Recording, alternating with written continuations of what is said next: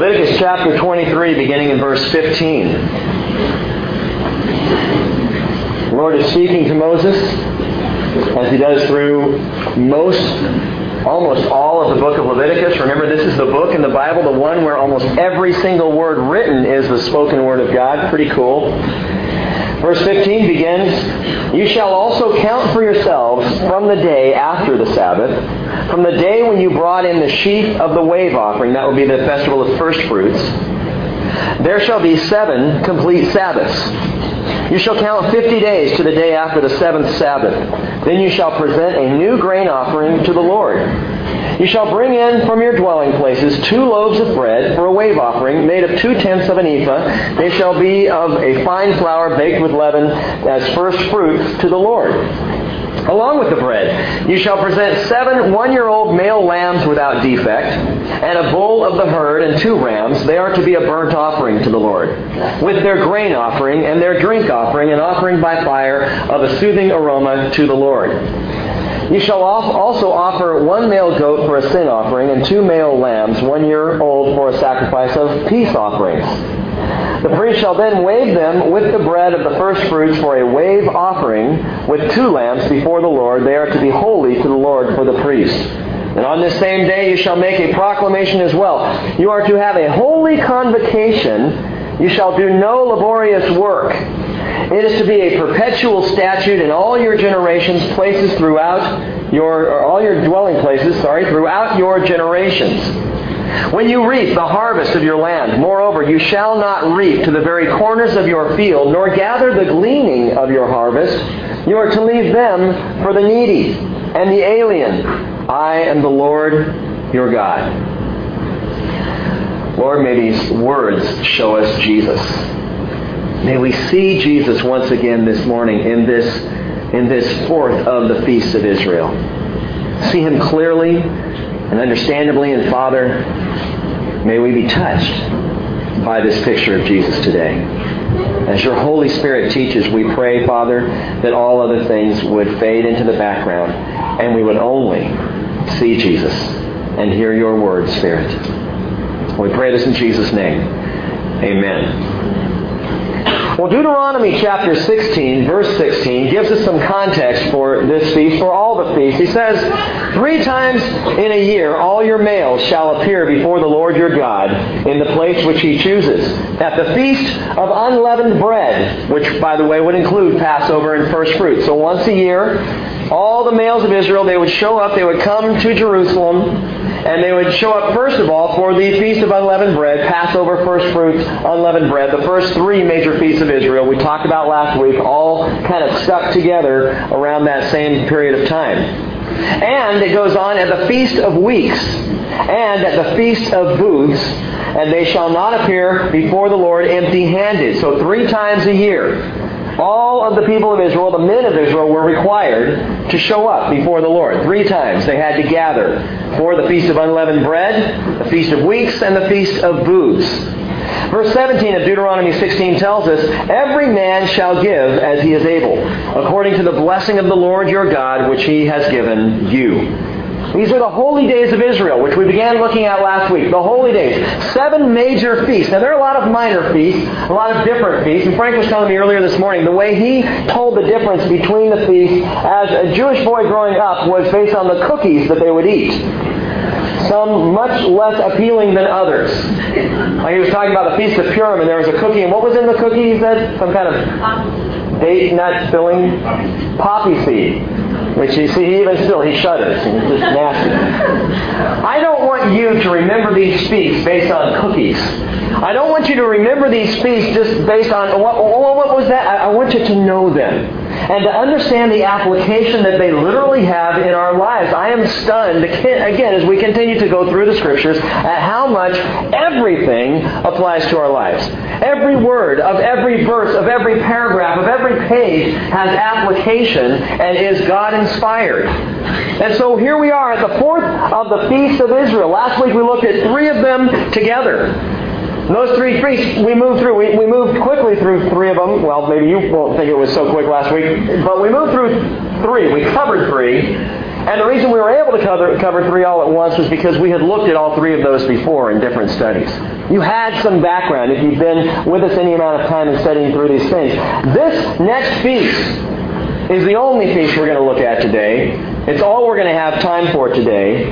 But it's interesting to me as as you look at the Feast of Israel, God truly was trying to get His people focused in and dialed into what He wanted for Him. He, he did everything possible to get the Israelites to think about Him. Three times every year, they had to migrate back to Jerusalem for the celebration of these seven feasts. Three of them at one time and the others broken up throughout the year. Three different times they were required to come. And I want you to notice something as we begin, and this is kind of a mini, uh, mini point, mini message all by itself. The women were encouraged to come. The men were required to come. The women were encouraged to come. The men were commanded to be there. Guys, mark this because many of us men could really use a dose of this in the church today.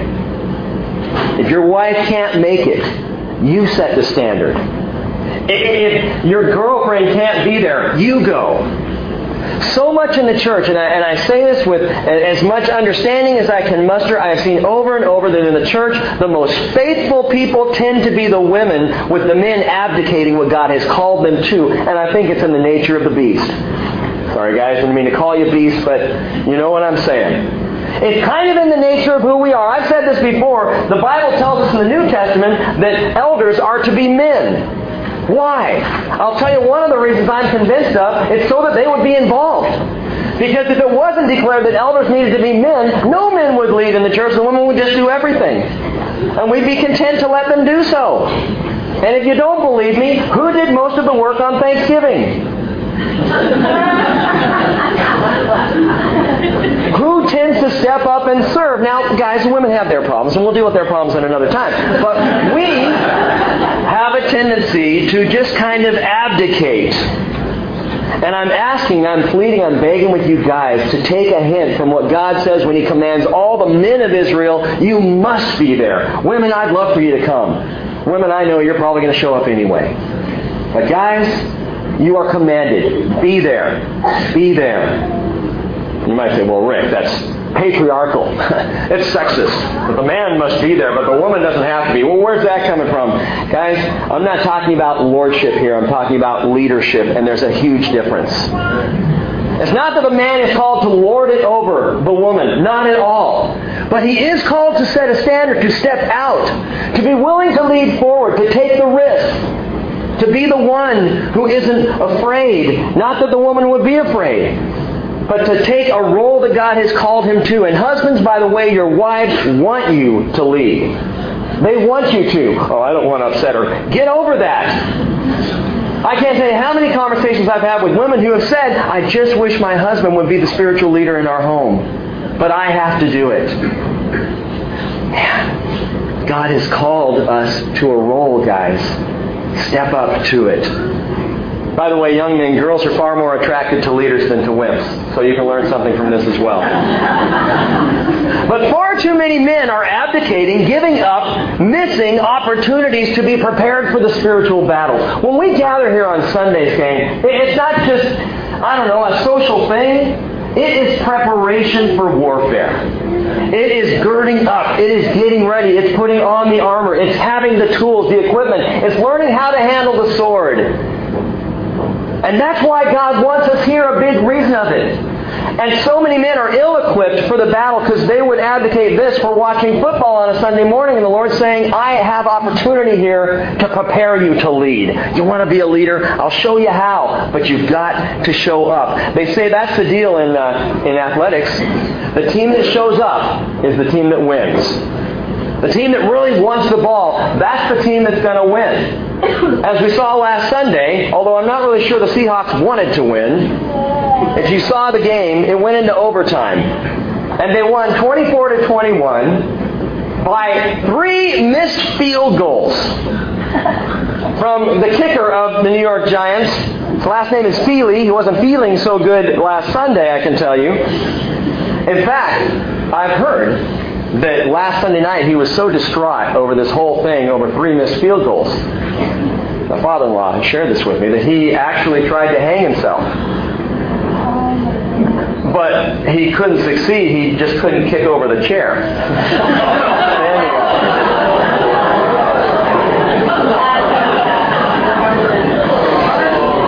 you are a compassionate bunch of people. I'll tell you. now, you may. Re- Shall we just go home? Have a great day. Um, no, but the bottom line, guys, guys, men, hear me on this. God wants you to show up. And He wants you to show some backbone and to be willing to step up to leadership. You know, I think maybe part of the reason men fear leadership or advocate it or step back from it is the fear that what if I do and I fail as a leader? You know what? You will not fail as a leader if you will take the risk to lead. Especially in this place because it's God's Spirit who will take you one step at a time. And if you think I stand up here every morning just confident and sure of myself and ready to go, this is going to be great, I'm just going to lay it out and they're all going to learn and I really got it all together, you're absolutely wrong. The only confidence I have is in the Spirit of God at work here and in His Word that we are looking at today. Now, again, you may recall these feasts serve two purposes. These feasts, as the Israelites would gather together, the men commanded, the women encouraged, they served for commemoration and anticipation. Commemoration and anticipation. Verse 4 of Leviticus 23 says, These are the appointed times of the Lord. Holy convocations, which you shall proclaim at the times appointed for them. Appointed times. The word moeda. It also means appointed signs. They not only are appointed times to commemorate things done by the Lord, but they're appointed signs to anticipate what the Lord was going to do, is going to do. The first of these feasts, the first four, speak of the first coming of Christ. The last three, which we'll begin to get into next week, speak of the second coming of Christ. And the parallels and the pictures and the portrayals in these feasts are absolutely stunning. Four of these uh, feasts come in the springtime. Four of them come in the springtime. We're looking at the fourth this morning. That all speak of his first coming and events happening around his first coming. Three of the feasts happen in the fall which speak then of his second coming. Again, last week we began with Passover. Passover is the first of the seven feasts. And then unleavened bread, and then first fruits. You may recall that Jesus said in John 12, 24, Truly, truly, I say to you, unless a grain of wheat falls into the earth and dies, it remains alone. But if it dies, it bears much fruit. Jesus being the seed that would die to bear much fruit. And so the Feast of First Fruits, as we saw last week, pointed to the first fruits, which is Jesus, His resurrection. He was the first, and we're the bunch of fruits that are following after. In a great company of believers, which brings us directly to the next feast, which is connected in a way to first fruits. It's called Shavuot. Shavuot, if you want to spell that out, S-H-A-V-U-O-T would be our English version of it. Shavuot literally just means weeks. Weeks. It is the feast of weeks. Verse 16, look at this. The Lord says, You shall count 50 days to the day after the seventh Sabbath. Then you shall present a new grain offering to the Lord. 50 days, beginning with the Feast of First Fruits, which you know happened on that one day. Passover happened. The very next day, the Feast of Unleavened Bread happened. The very next day would be the Feast of First Fruits, a Sunday. And on first fruits, they would bring that wave offering of the first of the fruits of the land. And 50 days later, they began on that day and began to count. And they counted seven Sabbaths from that Sabbath. 49 total days. And then on the 50th day, the day after the Sabbath, what's the day after the Sabbath, by the way? Sunday. So on a Sunday, now 50 days later, the Feast of Weeks was celebrated by the Israelites. Between first fruits and the Feast of Weeks again, 50 days. And it's, by the way, where we got the Greek name for the same observance, Pentecost. Pentecost, Pente, meaning 50. The Feast of Weeks, Pentecost. Verse 17 tells us, You shall bring in from your dwelling places two loaves of bread for a wave offering Made of two tenths of an ephah, they shall be of fine flour, baked with leaven as first fruits to the Lord. You might say, well, wait a minute, didn't they already celebrate first fruits? They celebrated first fruits, and then 50 days later they celebrated first fruits again. Yes, in a way, but this is different. They are intimately connected, however. Both are celebrations of harvest. The Feast of First Fruits on the first Sunday after Passover spoke of the barley harvest. And so when they brought the sheaf in, it was a sheaf of barley that was waved before the Lord. Now, 50 days later, on Shavuot, the Feast of Weeks, it was the wheat harvest. So they would make these cakes, these wheat cakes, literally, and those would be the wave offering before the Lord. But what is it that Shavuot commemorates? Remember, they either commemorate or anticipate. Well, actually, they do both. What is it that Shavuot commemorates historically?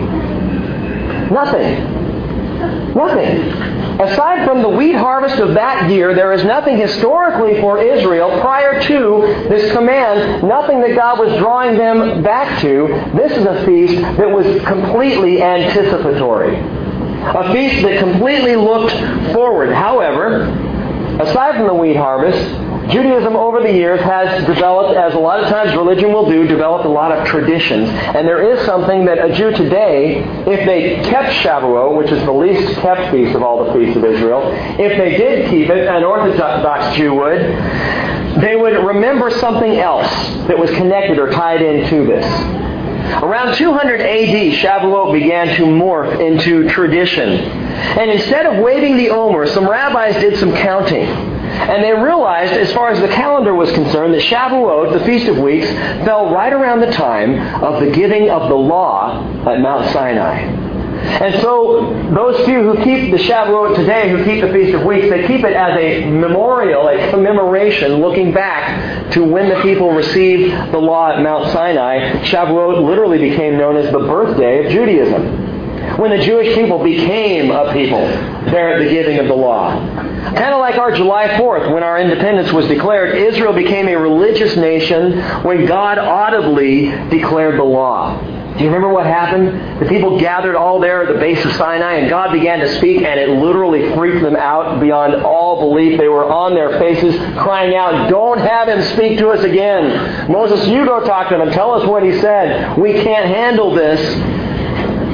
Rabbis also teach, by the way, that when the Lord gave those Ten Commandments, we studied this several months ago now, when the Lord gave the Ten Commandments and spoke and the people heard, the words were given in 70 languages. God just spoke once and 70 different languages would have been heard. Why is that? Because at that time it was believed there were 70 languages in the world. That the Ten Commandments were spoken to all the languages of the world and had every person, every people group been uh, there at that day, they would have heard in their own language. In their own language. There's an interesting parallel to that, which we'll see in a moment. But Feast of Weeks, it does anticipate something for the entire world, for every tongue and every nation. It anticipates something fantastic, but I'm getting ahead of myself. Listen, the Lord doesn't declare the Feast of Weeks as a commemorative, backward looking event. That's what tradition does. Don't miss this. Far too much religion is about looking back. It's about commemoration of things done, of things in the past. And God is saying, I don't want you to look to the past. I want you looking to the future. Yeah, but Rick, didn't we just take communion? Isn't that about the past? Yes, it's about the past as it pertains to the future. For without the crucifixion of Jesus, we would have no future. So we recognize and remember Christ's death. His blood poured out, His body broken. Why? Because it guarantees our future, our salvation. God wants to draw our eyes forward. That's the importance of prophecy in the Scripture. And remember, these feasts are prophetic in nature, appointed signs, that we might continue to look ahead, to look ahead, and not to be drawn to the past. And that's something, gang, that even in our own short, tiny little lives, we have trouble with. We want to look back. We want to remember the old days when it was better. The places we've lived before that were more comfortable the things that worked out for me back at that other job or in that other marriage or in that other relationship. Oh man, if it could only be the way that it was. And God's saying, look forward, look forward, look forward. Don't look back. So how is it that the Lord draws us forward here? As He gets us into that place of recognizing this is not about commemoration, but it's about an appointment, an appointed sign, anticipation. A couple of things to notice. In verse 16, it tells us that they were to count 50 days. To count 50 days. To count 50 days. There's a Jewish custom, by the way, still observed to a degree in Israel today. During the 50 days between first fruits and Shavuot, it's called the counting of the Omer. The counting of the Omer, where they would each day, beginning with that first day of first fruits, for every one of the 50 days, the male of the household would stand up, maybe go out on the porch, and count the day. They would say, today's the 12th day, making one week, five days of the Omer. Or today's the 13th day, making one week, six days of the Omer. Every day, day after day after day, for 50 days, they would count the days. Ever heard the phrase, a watch pot never boils? Actually, I found out this morning, it's not a watch pot, it's a watched pot never boils. I thought it was a watch pot. a watched pot never boils. But people do the same thing today, and this is what I was talking about, gang. We spend time counting the days instead, instead of counting on the day. Counting the days instead of counting on the day. What do you mean? 2 Peter chapter 3, verse 3. Peter writes, Know this first of all, that in the last days mockers will come with their mocking, following after their own lusts, and saying, Where's the promise of his coming? For ever since the fathers fell asleep, all continues just as it was from the beginning of creation, day in, day out. Today's no different. It just keeps rolling on. Time just keeps floating on. Everything is the same. Nothing's changed. Why would you say that Jesus is coming again? Come on. Counting the days after day after day. But Peter says in verse 9 of 2 Peter 3, the Lord is not slow about his promise, as some count slowness. But he's patient toward you, not wishing for any to perish, but for all to come to repentance. Gang, counting always slows things down how about the Christmas holidays and children?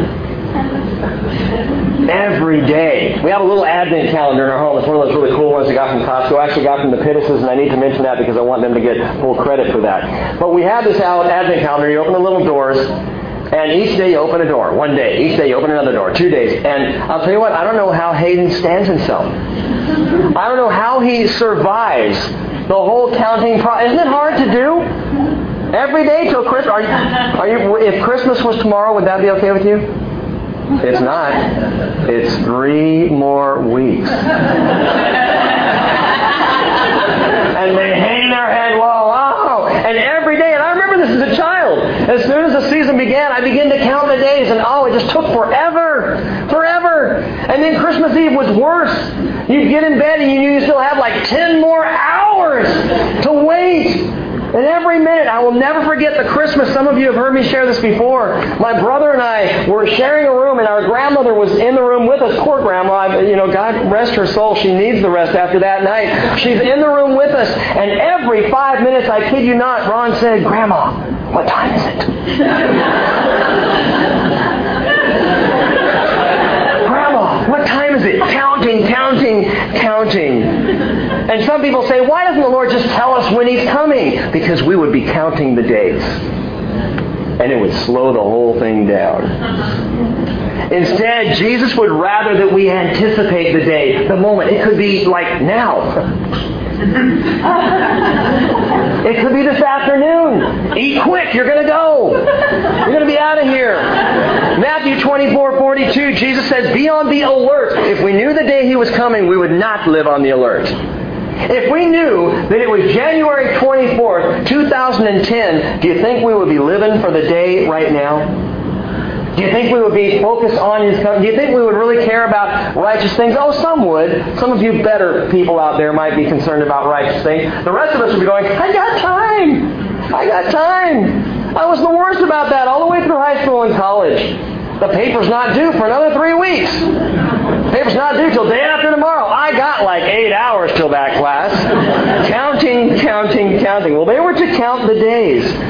But the Lord would tell us, don't count the days. You count on the day. You long for the day, anticipate the day is coming. Now, once they landed on that 50th day, they were to do something else. They were to come with two loaves. They were to count the 50 days, and now they're to come with two loaves. But what do these loaves represent? You can see it again in verse 17. Bring in from your dwelling places two loaves of bread. Now, talking to a Jewish person, ask them the question two loaves. What's that all about? Why two?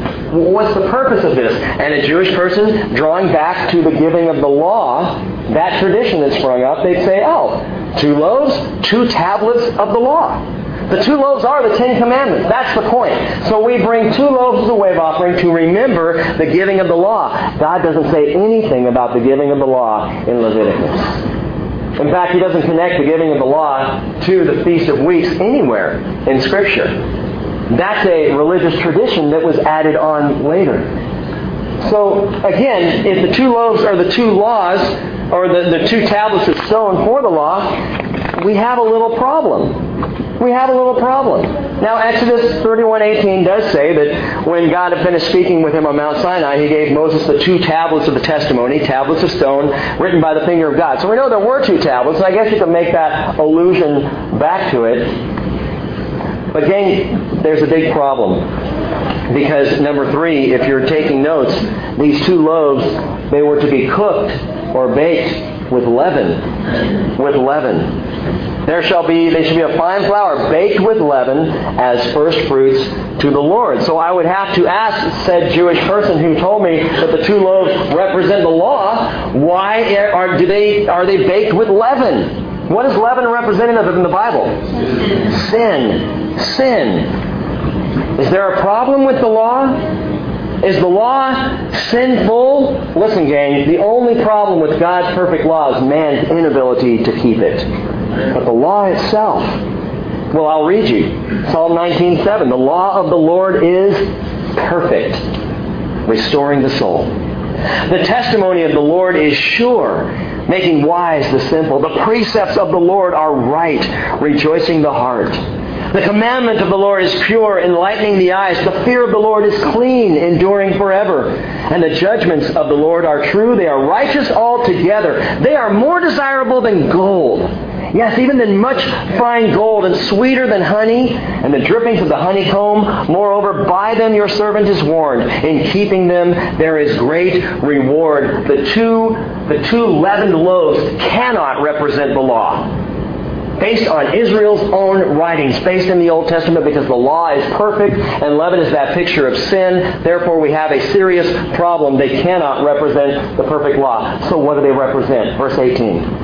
Along with the bread you shall present seven one-year-old male lambs without defect, and a bull of the herd and two rams. They are to be a burnt offering to the Lord, with their grain offering and their drink offering, an offering by fire of a soothing aroma to the Lord. You shall offer also offer one male goat for a sin offering. If the law is perfect and this represents the law, why are we offering a sin offering? Two male lambs, one year old, for a sacrifice of peace offerings, and the priest shall then wave them with the bread of the first fruits for a wave offering with two lambs before the Lord. They are to be holy to the Lord for the priest. What's going on here? Well, now we take it a step further. Not only were they to bake or cook the loaves with leaven, now they are to consecrate the loaves.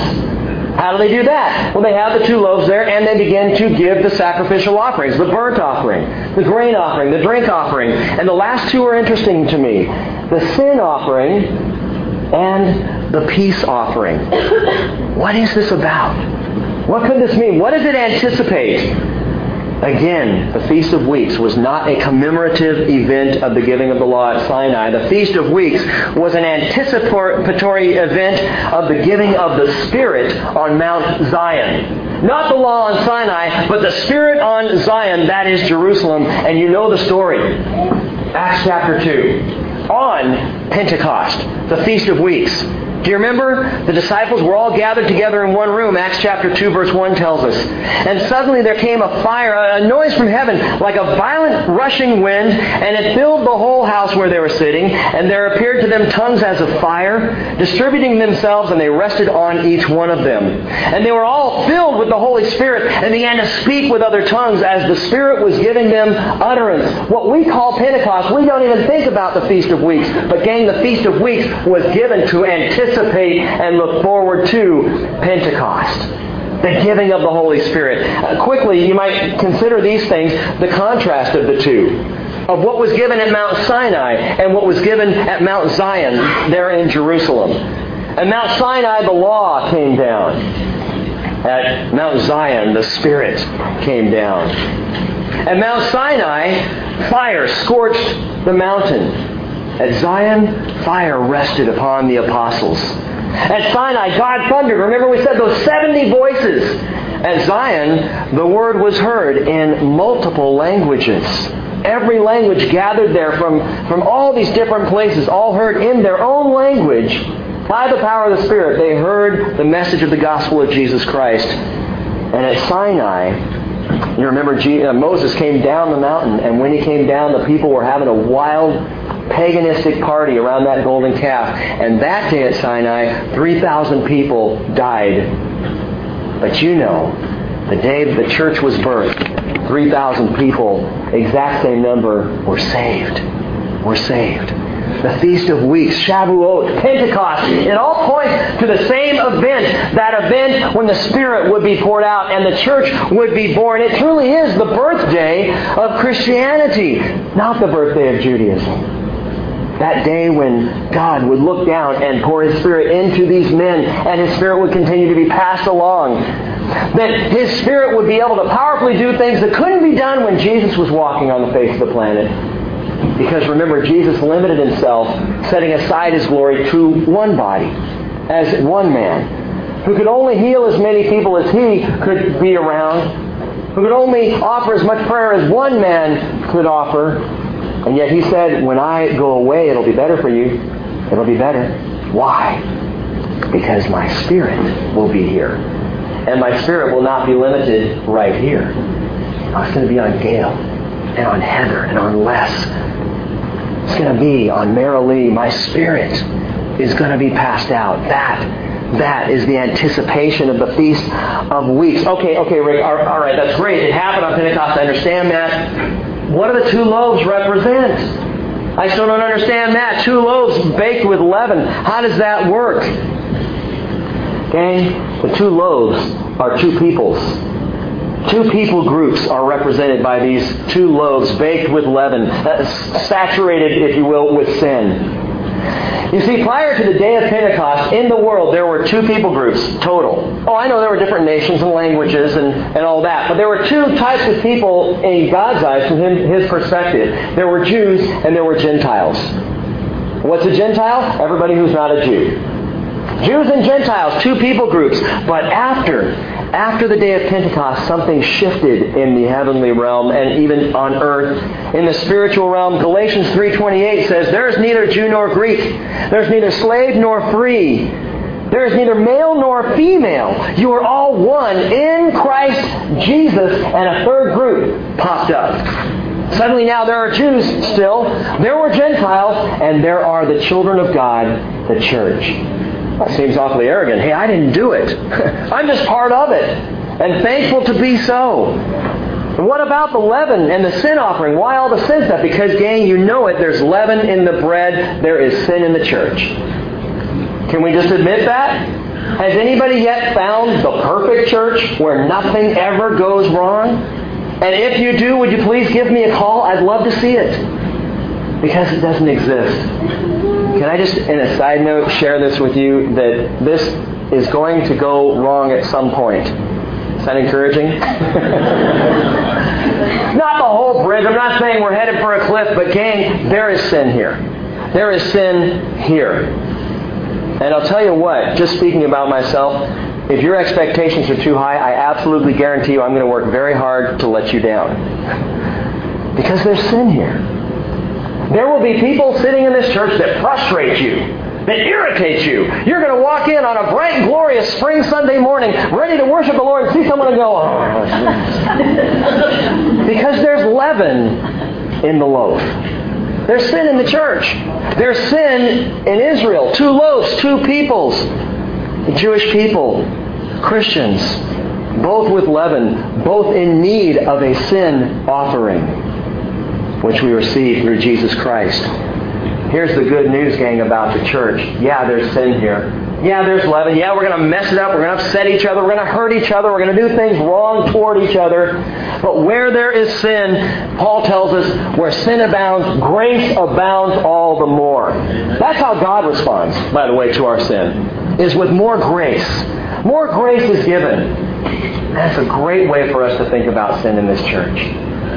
Someone sins against you, how about abounding all the more with grace toward them? That's what your Father did for you. Where there's sin, there is great grace. Why? Because Christ is our sin offering. I love the old bumper sticker. You've seen it all over the place. We're not perfect, just forgiven. Hallelujah. Amen. That's the deal. And there's not a one. I was I was sitting back here just I told you before, I think things. My mind never stops. It's a little annoying, especially for my wife, but, but it never stops going. And even during worship today, the thought just kind of blipped through my mind and, and moved on out. I, I hate appearances. I just hate appearances. I got up this morning and I was trying to decide whether or not to tuck in my shirt. Uh, granted, we're in a barn, so the jeans are okay, but I'm a pastor. The shirt probably should be tucked in. Now, that's silly, but I'm walking down this morning, again, thinking constantly, just thinking about why did I even think twice about that? Who cares? Who cares about the appearances of things? Uh, of course, unless we're appearing as evil, we want to avoid that appearance. But an untucked shirt is not evil. And if you disagree, well, meet me afterwards. We'll have a discussion about that. But appearances, how we look, and how hard do we work as Christians to look humble.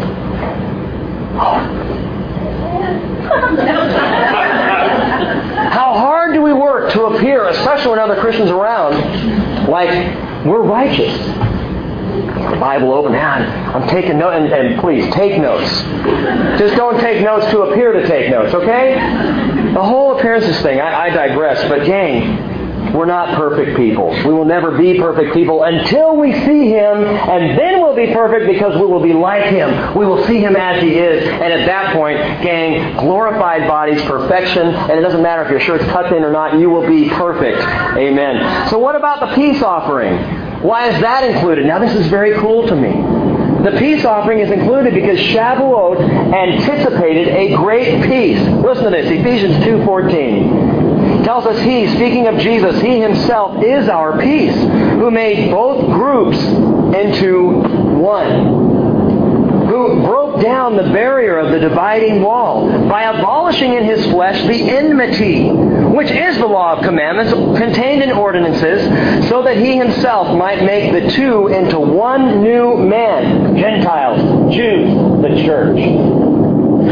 The Gentile, the Jew, the Christian neither Jew nor Greek, slave nor free, male nor female. It doesn't matter anymore. When you're in Christ, you're no longer a Gentile or a Jew. You are in Christ. And all of that falls away. Paul says he establishes peace that he might reconcile them both in one body to God through the cross by having put to death the enmity. And he came and preached peace to you who are far away and peace to those who are near. For through him we both have our access to one Spirit or in one Spirit to the Father. Peace. And you might say, well, great. If that's the case, why are there Gentiles, Christians, and Jews? Why, if the two loaves represent the two groups, but he makes peace, making one man, why aren't we one with the Jewish people? Why aren't the Jews and the Christians one faith together? We will be. We will be.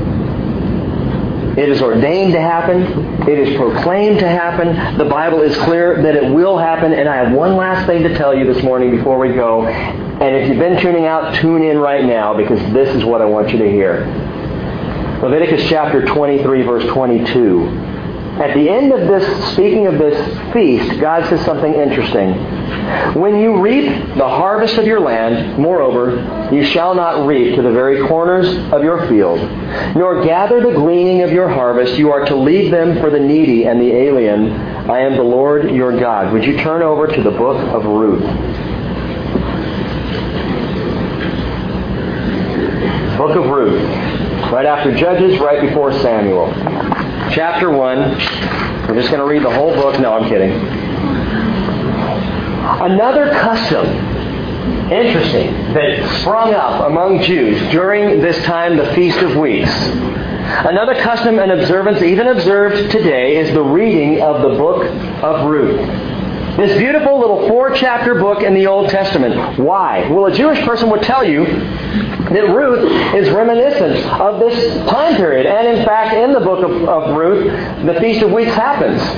The barley harvest happens and the wheat harvest happens. Both are covered in this story. It's a time of harvest. It's a time of remembrance. And the Jewish people will read it thinking back to those days and, and commemorating again, looking back. Again, Ruth is anticipatory. The whole book is looking forward. We're not going to look at the whole thing, but just listen to this. Verse 1 of chapter 1. It tells us that it came about in the days when the judges governed that there was a famine in the land. And a certain man of Bethlehem in Judah went to sojourn in the land of Moab with his wife and his two sons. The man, name of that man was Elimelech, and the name of his wife Naomi. And the names of his two sons were Mahlon and Chilion, Ephrathites of Bethlehem in Judah. In other words, they were the tribe of Ephraim who were from Bethlehem in Judah. Now they entered the land of Moab and remained there. But Elimelech, Naomi's husband, died, and she was left with her two sons. Then after that, the two sons, they, would, they took two Moabite women. They took Orpah, not Oprah, Orpah, and they took Ruth as their wife, these two Moabite girls. Married these two sons of Elimelech who had passed away. So now you've got Mahlon and Chilion and, and their wives, Orpah and Ruth, and they're all together with Naomi, so you still have somewhat of a family unit. But both Mahlon and Chilion, the two sons, died. And so you now, now have mother in law, Naomi, and Ruth, and Orpah left. Broken-hearted. Left without anything in the world. Naomi is penniless, broke. All she can think of is to go back. Go back to Bethlehem go back to Israel where she belongs. And so she tells her daughter-in-law, go back to your families. I have nothing I can give you. And they, they cling to her, no, no, we want to stay with you. And she says, are you kidding? You think I can bear a child that can grow up and be a man that you can marry now? That's not going to work. Go home. So Orpah does. Orpah heads back home. But Ruth clings to her, will not let go of her. And verse 15 says, well, verse 14, it says, They lifted up their voices and wept again, and Orpah kissed her mother-in-law, and Ruth clung to her. And then she said, Behold, your sister-in-law has gone back to her people and her gods. Return after your sister-in-law. Now listen, listen to this. Ruth was from Moab, which means she was a what? A Moabite, which also means she was a what? A Gentile a Gentile girl who married a Jewish boy. Ruth is this picture, this Gentile, but she's clinging. She's hanging on to Naomi, her mother-in-law, Naomi, who is a, a Jew. The Gentile is clinging to the Jew. Ruth was the needy outsider talked about in Leviticus 23 22. She is the outsider, the foreigner, the needy person. And so this Gentile clings to the Jew just like you and I are clinging to the Jews this morning. What do you mean? In our study of the Old Testament, we cling to the Naomi, to the Jews. We cling and understand through the Old Testament, through the Jewish people, Jesus in a way that we could not understand him otherwise. God, through the Jewish people, has given us a picture of grace and redemption and Jesus Christ himself in a way that is absolutely magnificent. And so we, like Ruth, we cling to Naomi saying, no, we don't want to go back to the old ways. In fact, Ruth says, verse 16, do not urge me to leave you or turn back from following you, for where you go I will go, and where you lodge I will lodge, and your people shall be my people, and your God my God. Your God, Israel, is my God. I want your God. I want to cling to your God. And the only difference, really, truly, between the Jews and the Gentiles today, or uh, sorry, the Jews and the Christians today, is the Jews have not yet fully come to understand their God, who is Jesus Christ. They have not yet fully come to understand that Messiah is Yeshua HaMashiach, Jesus the Christ. And so Paul says, Ephesians 2.12, remember you at one time, you were separate from Christ, excluded from the commonwealth of Israel, kind of like a Moabite girl, and strangers to the covenants of the promise, having no hope and without God in the world. And so Ruth clings to Naomi. I love this. These two now cling together. And gang, the book of Ruth is the story of how a Gentile learns about the Lord from a Jew just like us. And it's also the story of how a Jew cannot understand Messiah without the Gentile conceiving him. What do you mean? The Feast of Weeks foreshadowed that amazing event of the birth of the church on the Feast of Weeks, on Pentecost. And the church needed, as I've just said, the church needed and needs the Jewish people to learn of the Lord. We need the Old Testament to see God in ways we could not see Him unless we had it. And so Galatians 3.24, Paul says the law, and I would say by extension Israel, has become our tutor to lead us to Christ so that we might be justified by faith. In Romans 11:18, Paul says, "Do not be arrogant toward the branches," referring to Israel. But if you are arrogant, remember it's not you who supports the root, but the root supports you. We need the Jewish people. We need the history of Israel. We need the Old Testament in the same way the Jewish people cannot come to know Messiah except through the conception of the church. Now, if you're still confused about that, watch this. Flip over to chapter 4, verse 13. Chapter 4, verse 13 tells us now, after all this happens, they go back. The Jew, the Gentile, go back to the promised land together. I love that picture. And they get back into Bethlehem, Naomi and Ruth together. And Naomi says, Listen, go out and, and glean from the fields, Leviticus 23 22. Go glean of the leftovers of the fields so we can have something to eat. So Ruth goes out and she ends up in the fields of a man named Boaz, who happens to be a kinsman who happens to be second in line to, as the Israelites would understand, to redeem or to buy or to take care of Ruth. Because Ruth's husband had died, it would fall responsibility to the next of kin to care for her. This Moabite who refused to go back to being a Gentile but wanted to cling to the Jewish side of her life. And so Boaz and Ruth, making a long story short, actually it's a short story, a little shorter, they fall in love. Watch what happens. Verse 13 So Boaz took Ruth, and she became his wife. And he went into her, and the Lord enabled her to conceive. And she gave birth to a son. And then the women said to Naomi, Blessed is the Lord who has not left you without a redeemer today. And may his name become famous in Israel. May he also be to you a restorer of life and a sustainer of your old age. For your daughter-in-law who loves you is better to you than seven sons and has given birth to him. Now watch this, don't miss this. Verse 16.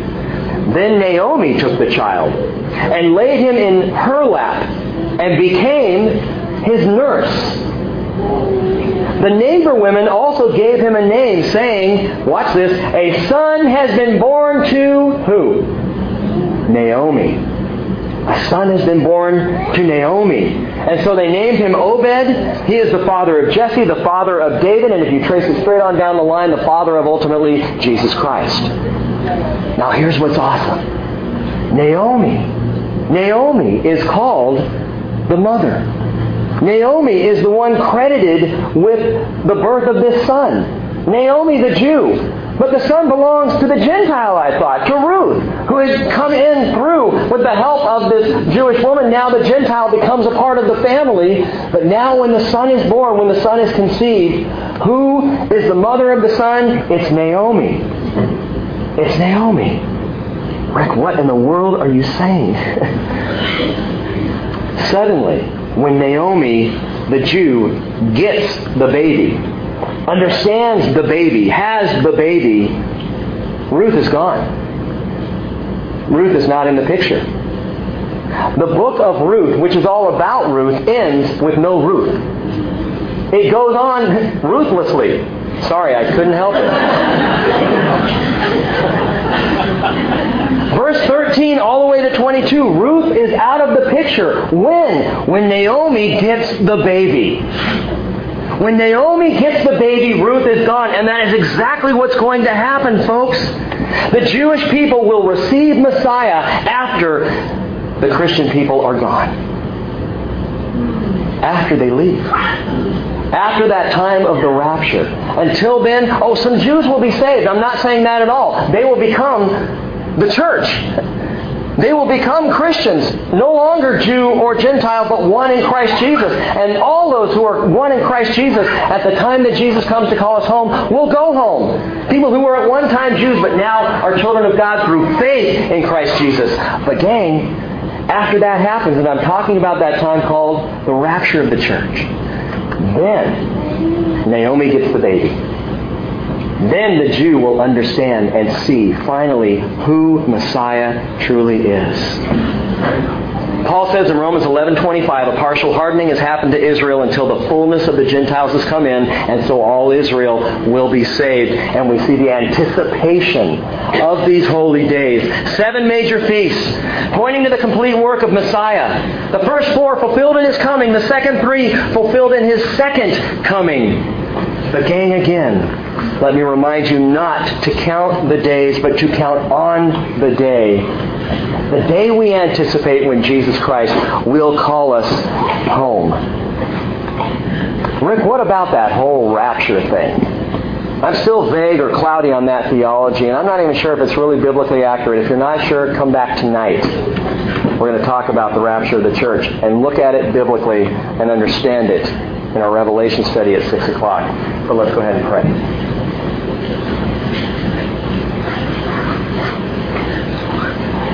Father, as we see these feasts, we anticipate. We anticipate and long for the day.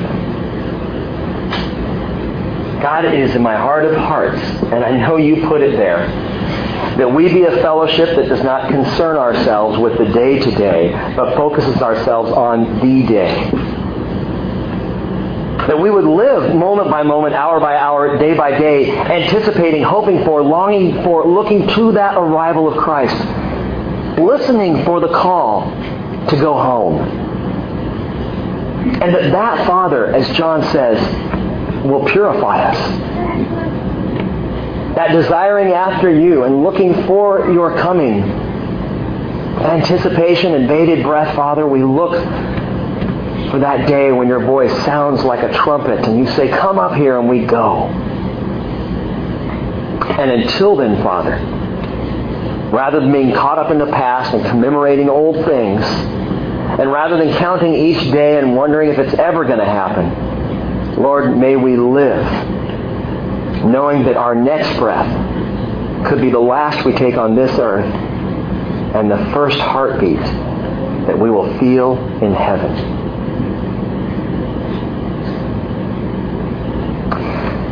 And as we pray this morning, if you are not sure if Jesus came right now, if you're not sure where you would go, you can be sure today. Bible tells us these things were written so that we might know that we have eternal life. And if you want eternal life in Jesus Christ, if you want to be sure you're ready to go when He calls, all you have to do is cling to Him like Ruth to Naomi. You need, you need to cling to Christ. Pray this morning, Lord Jesus, I am a sinner. I have leaven baked all throughout me, and I need your forgiveness. I need a sin offering. I need the death and burial and resurrection of Christ to cover me. Forgive me, Lord, and be my Savior. Come into my heart and my life today, this moment, and lead me on to the day when you come. I trust you now as my Savior, my Lord, and my King. In Jesus' name, amen. Amen.